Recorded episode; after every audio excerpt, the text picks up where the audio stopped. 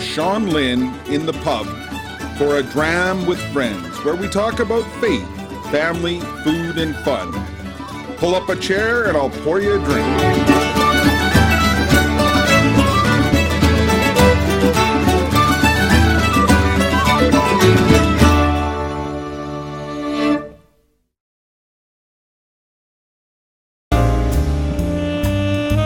Episode 47.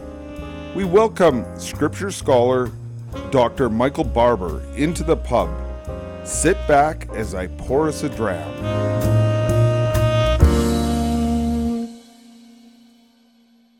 I hope you are enjoying a dram with friends. Please like, subscribe, follow us on Heroic Men YouTube or your favorite podcast platform. Please continue to pray for our mission or go to godsquad.ca to donate. All whiskeys are purchased by myself for use in the pub. Thank you as we continue with our episode. Welcome to another episode of A Dram with Friends. We are extremely blessed to welcome Dr. Michael Barber from the Augustine Institute into the pub. Welcome. Thanks so much for having me here. So, Nice to meet you, Sean. I understand you're a Diet Coke guy, so I thought I'd go with the, the rum today. I got an El Dorado eight year old that I wanted to try, so uh, uh, welcome. Thanks so much for having me. It's great to be with you. So, for our, our friends in the pub, uh, who is Dr. Michael Barber? Well, I'm a professor at the Augustine Institute Graduate School of Theology here in Greenwood Village, Colorado, which is just outside of Denver.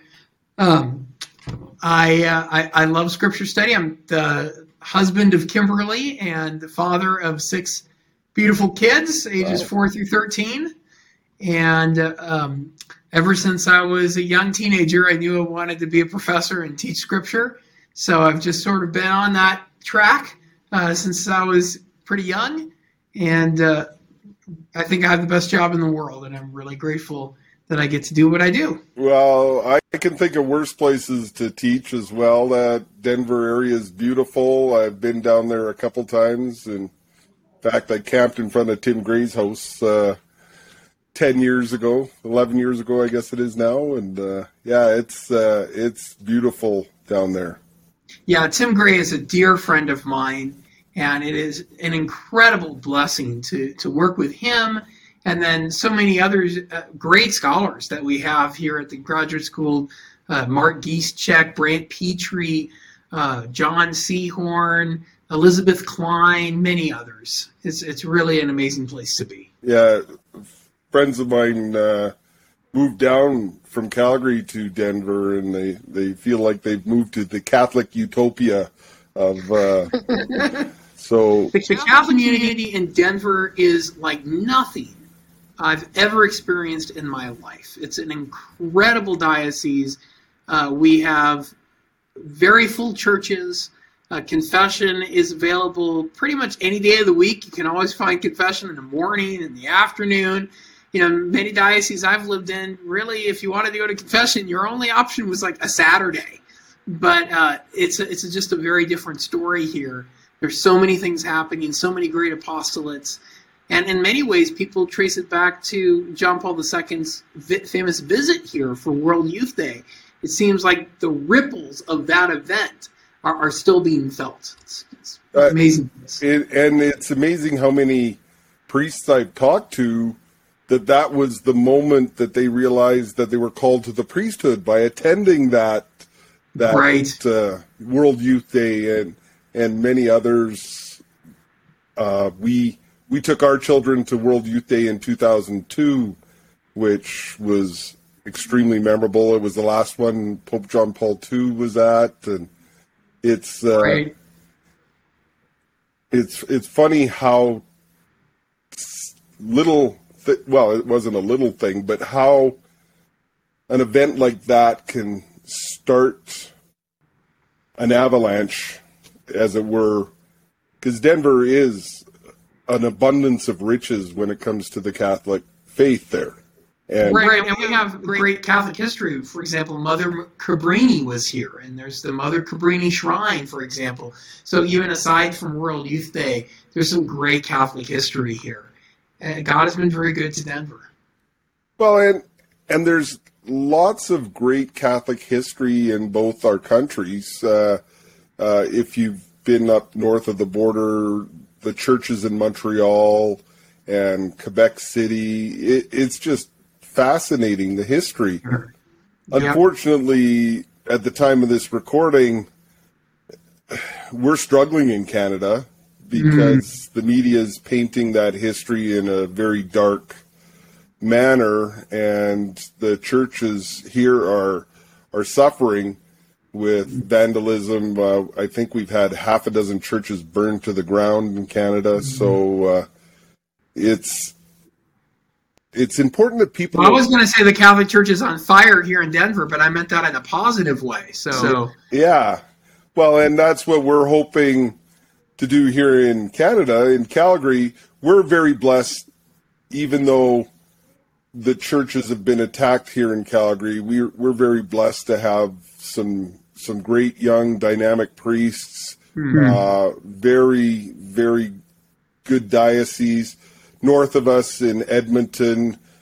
Uh, I don't know if you've ever heard of the Family Life Conference up there. Unfortunately, we haven't had it for the last two years, but it's it's kind of like a Catholic Woodstock where mm-hmm. you have all these Catholic families come and we we've had as great many guitar. What's that? Lots, Lots of great guitar solos. Oh, there, there's some of that. Uh, oh, okay, all right. Father Stan Fortuna was doing that one year, and uh, oh, okay. And uh, yeah, we've had great speakers over the years, and it's it's just a big field that everybody camps in, whether it's tents or trailers or, mm. and they make these little. So creating those communities, how coming out of COVID are we going to re rekindle those communities throughout both nations and around the world? Is because that's what I'm seeing we we were locked down a lot more than you down there, but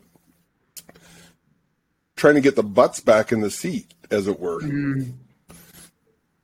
Well, for me, one of the most important things to talk about is is salvation. So I've written a book called Salvation: What Every Catholic Should Know, and I really feel like that's at the crux of the gospel, right? What, what do I have to do to be saved? The rich young man says to Jesus.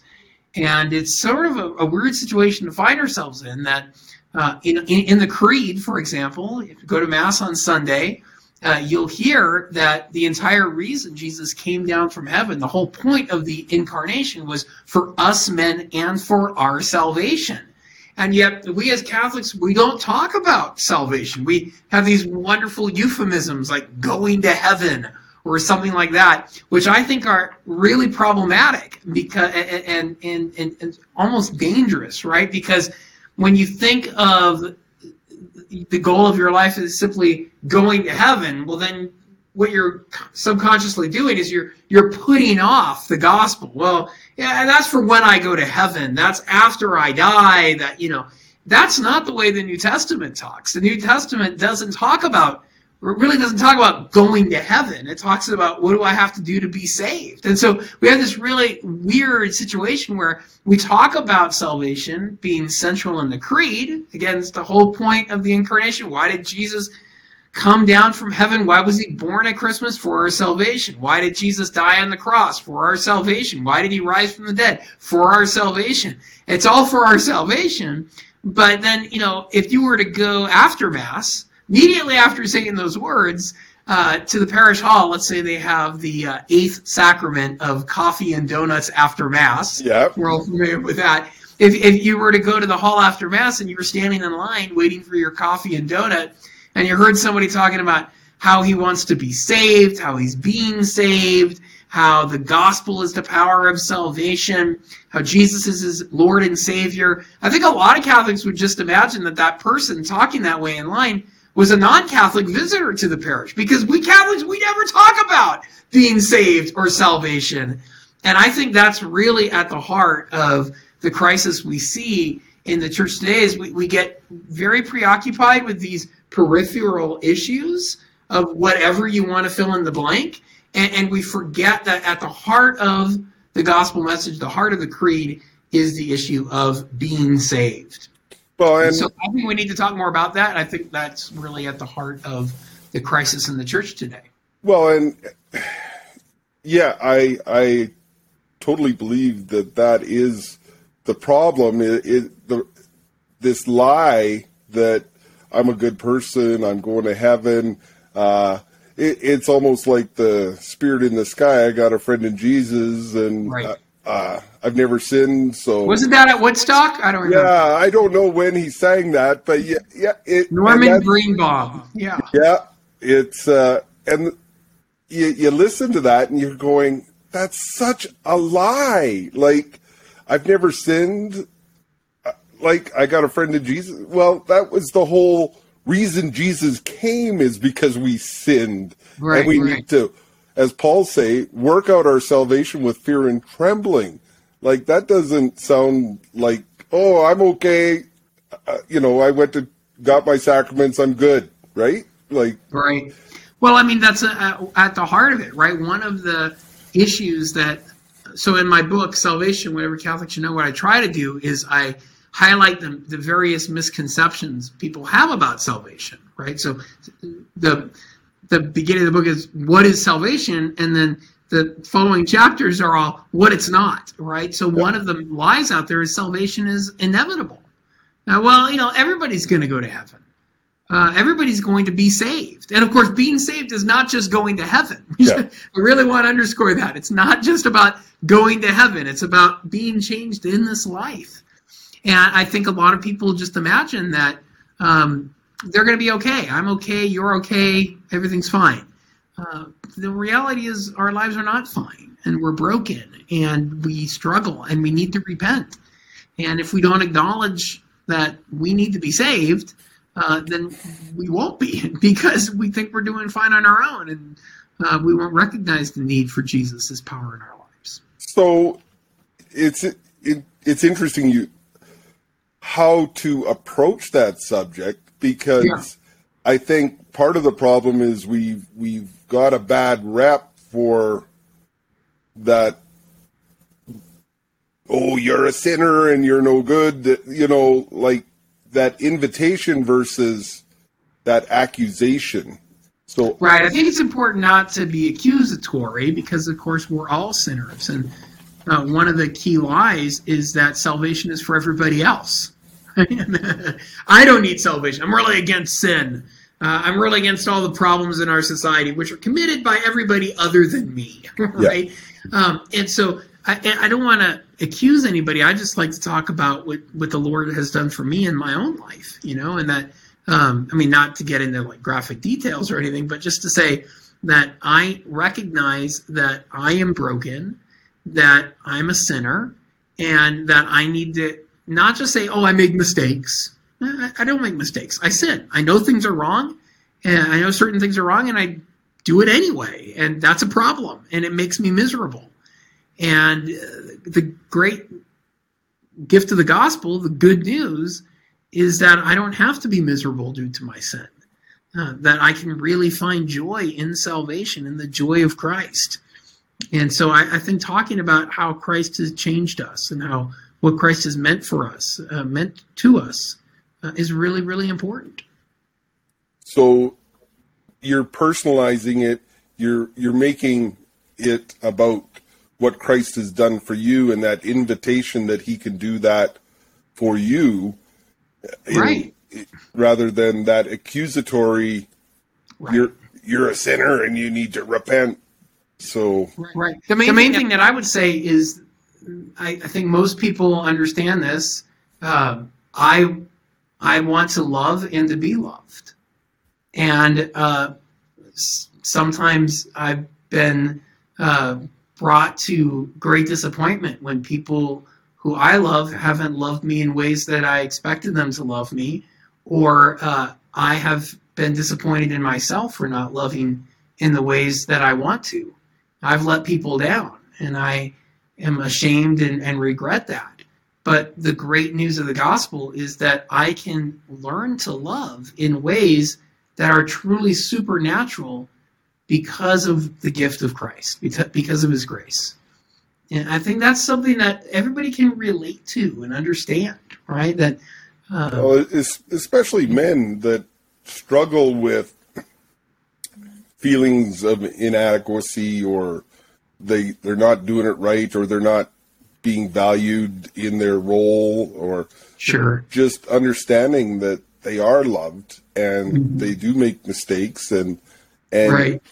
I I use the I don't know if you remember the Bob Carlisle song the saints are the sinners that fall down and get back up again mm-hmm. and just use that that line that we all fall short it's just what we do with that and that that ready for the battle. Uh, it was. Well, I think, a lot, of Catholics, Catholics actually fall into a kind of despair because they actually do believe that salvation is something that I do. That salvation is really something that is on me, so to speak.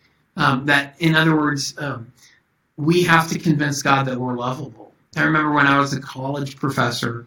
Uh, now I just teach graduate students at the Augustine Institute, but when I taught undergraduate students, there was a, a young woman who came to set up an appointment with me after a class.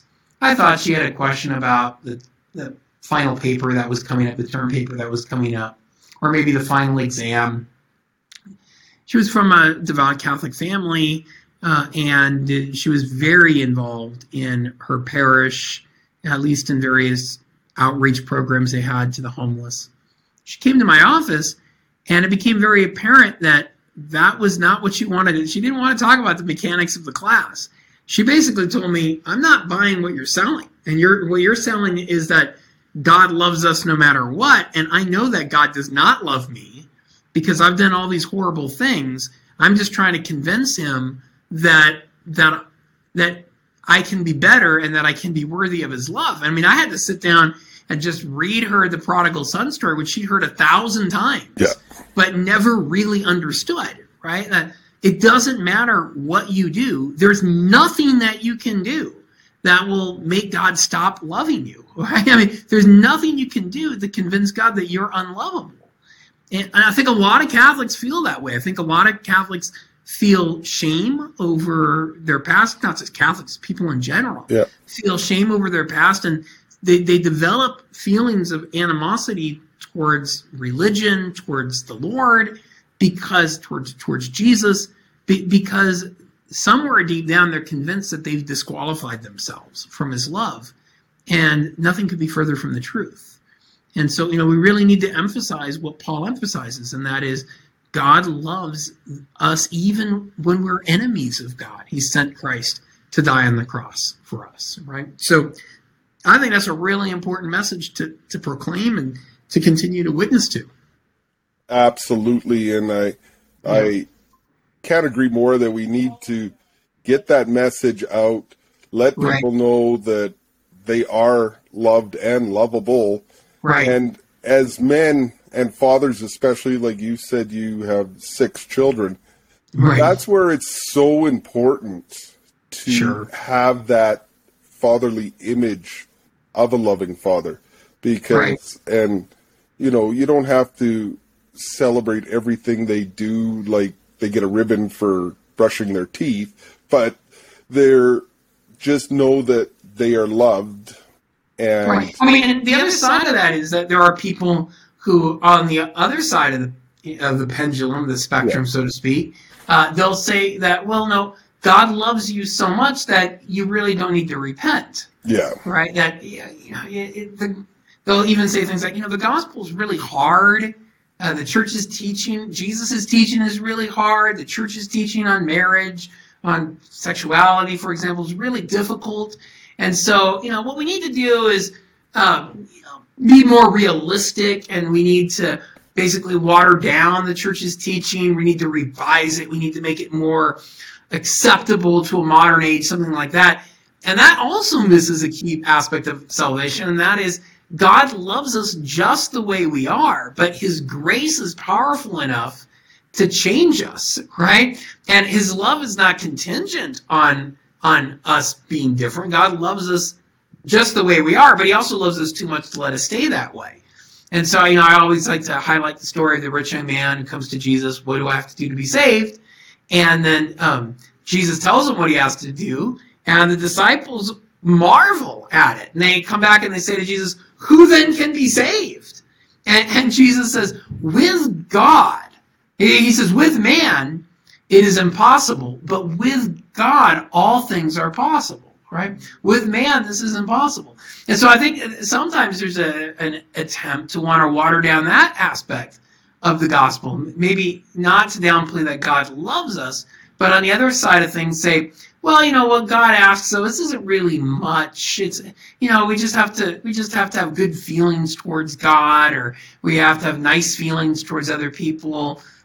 No, what God is asking of us is humanly impossible. But the reality is, by his grace, we can be transformed to become like him. So we don't want to play down the power of grace to transform us and to change us uh, for the better. So we don't have to despair of our sin um, because God is able, to, God is more powerful than our sin. Do we really believe that? That's that's where faith comes in, right? That's where trust comes in.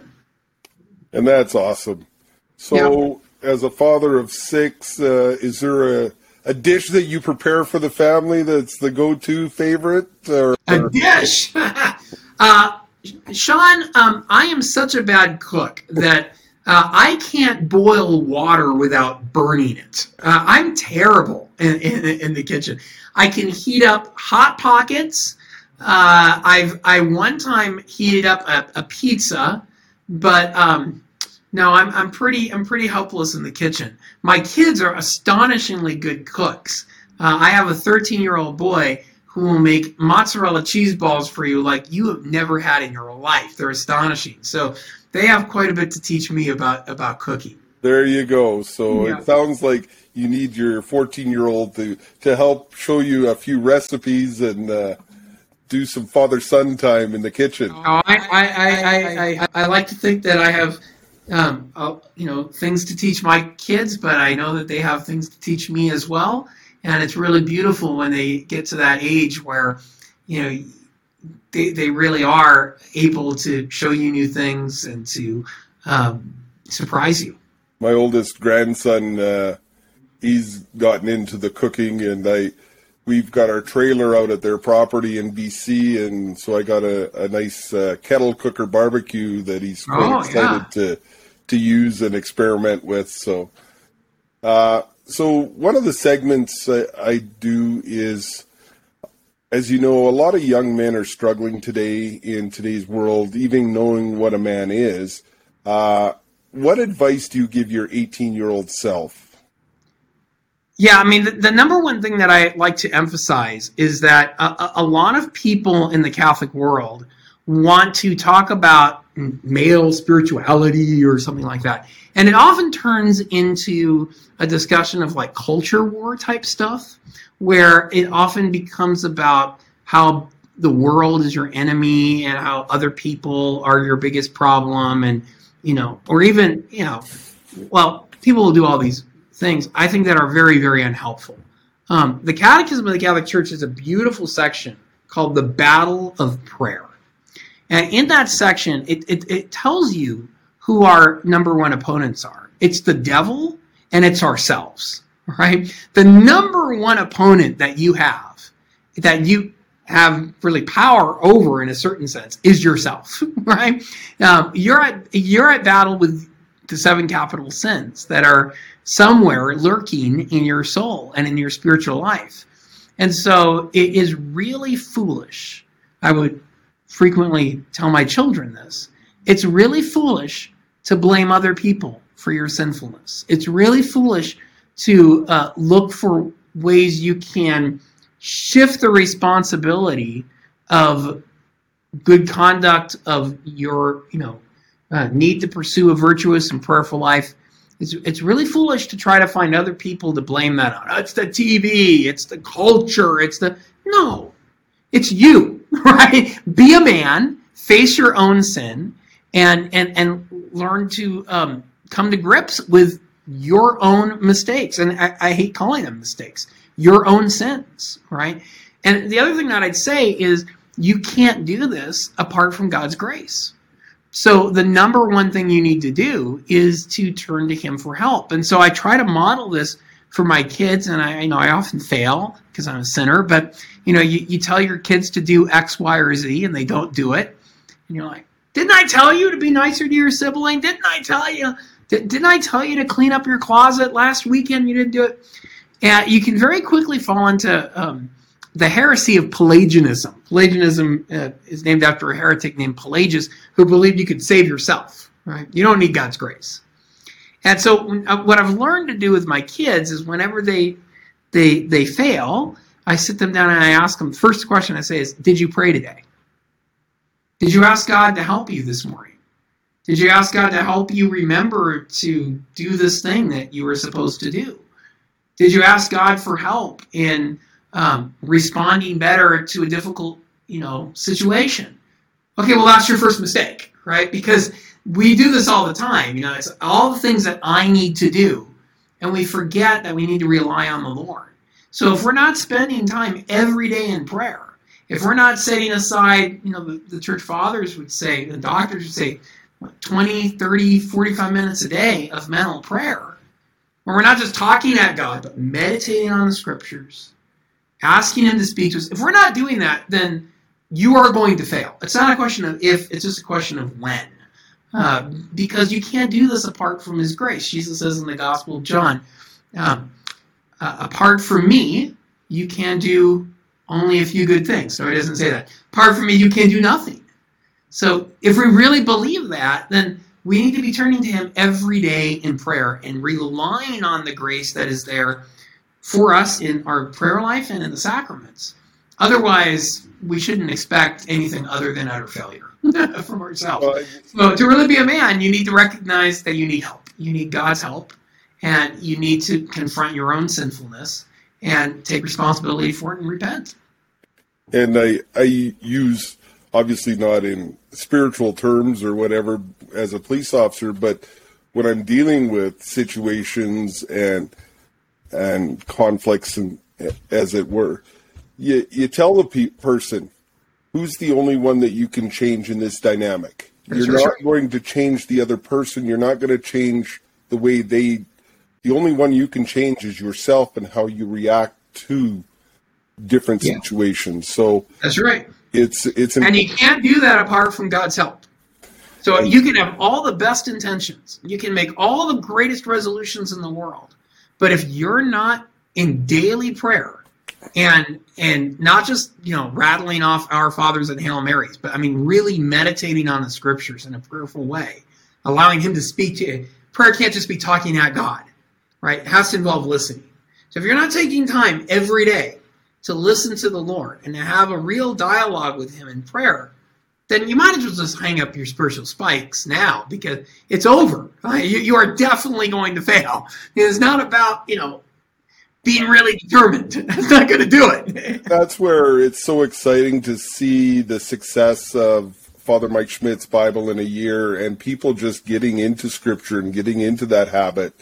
And uh, that brings us to our next segment. Uh, Jeff Cavins, who developed the Great Adventure Bible timeline, he talks about riding with your posse. So your go-to saints. Who are who? Who would be your go-to saints? Well, um, my confirmation name is Stephen. Uh, I, I have a great devotion to uh, the first martyr. We read about him in the book of Acts. Uh, he was a remarkable young man. It seems he was not particularly mature, uh, at least not in terms of biological development. Spiritually, that's another story. Uh, we read that he was a man of grace and wisdom. We know that he was uh, able to refute those in the synagogues who uh, spoke against Jesus. And then, most astonishingly, as he's being stoned to death, he prays as Jesus did Lord, do not hold this sin against them, as Jesus said on the cross in, in the Gospel of Luke. Father, forgive them. And St. Augustine said that had Stephen not prayed those words, the church would not have been given the grace of the conversion of St. Paul because it says right after Stephen says those words, do not hold this in against them. says that the men who stoned, stoned Stephen left their cloaks at the feet of Saul, who becomes Paul. So the only person named in the martyrdom of Stephen is, is Paul. So my number two go to saint is Saint Paul, Wow. uh, who is the greatest missionary in the history of the church. But the only reason the church received the grace of Saint Paul was because of the, uh, according to Saint Augustine, the dying request of Saint Stephen. Um, so it's only through suffering that we're going to bring about evangelization. It's only through suffering that we're going to be able to uh, enter into the mystery of, of Christ fully. And Stephen learns that, and Paul learns that. And so, I mean, those would be my number one and, and, and number two saints that I'd turn to. Well, thank, thank you so much for sharing that with us. And, Sure. uh, their inspirations. It's great learning about all the different saints. And uh, Mhm. I think our one of my board members, Deacon Stephen Robinson, he went down there to to do a degree at the Augustine Institute. So I'm sure he'd uh, agree with uh, Saint Stephen. Uh, so the term whiskey comes from a Gaelic term called uisge beatha, which means water of life. And uh, I want to thank you for joining us, and I pray that your work continues to lead many souls to the true water of life. And thank you again for joining us in the pub today. Thanks so much for having me. God bless you, Sean. And, oh, joke, cancel. I was supposed to stop recording. I hope you have enjoyed this episode of A Dram with Friends. Like and subscribe. Go to all podcast platforms to look for it on podcast or go to godsquad.ca to support our mission.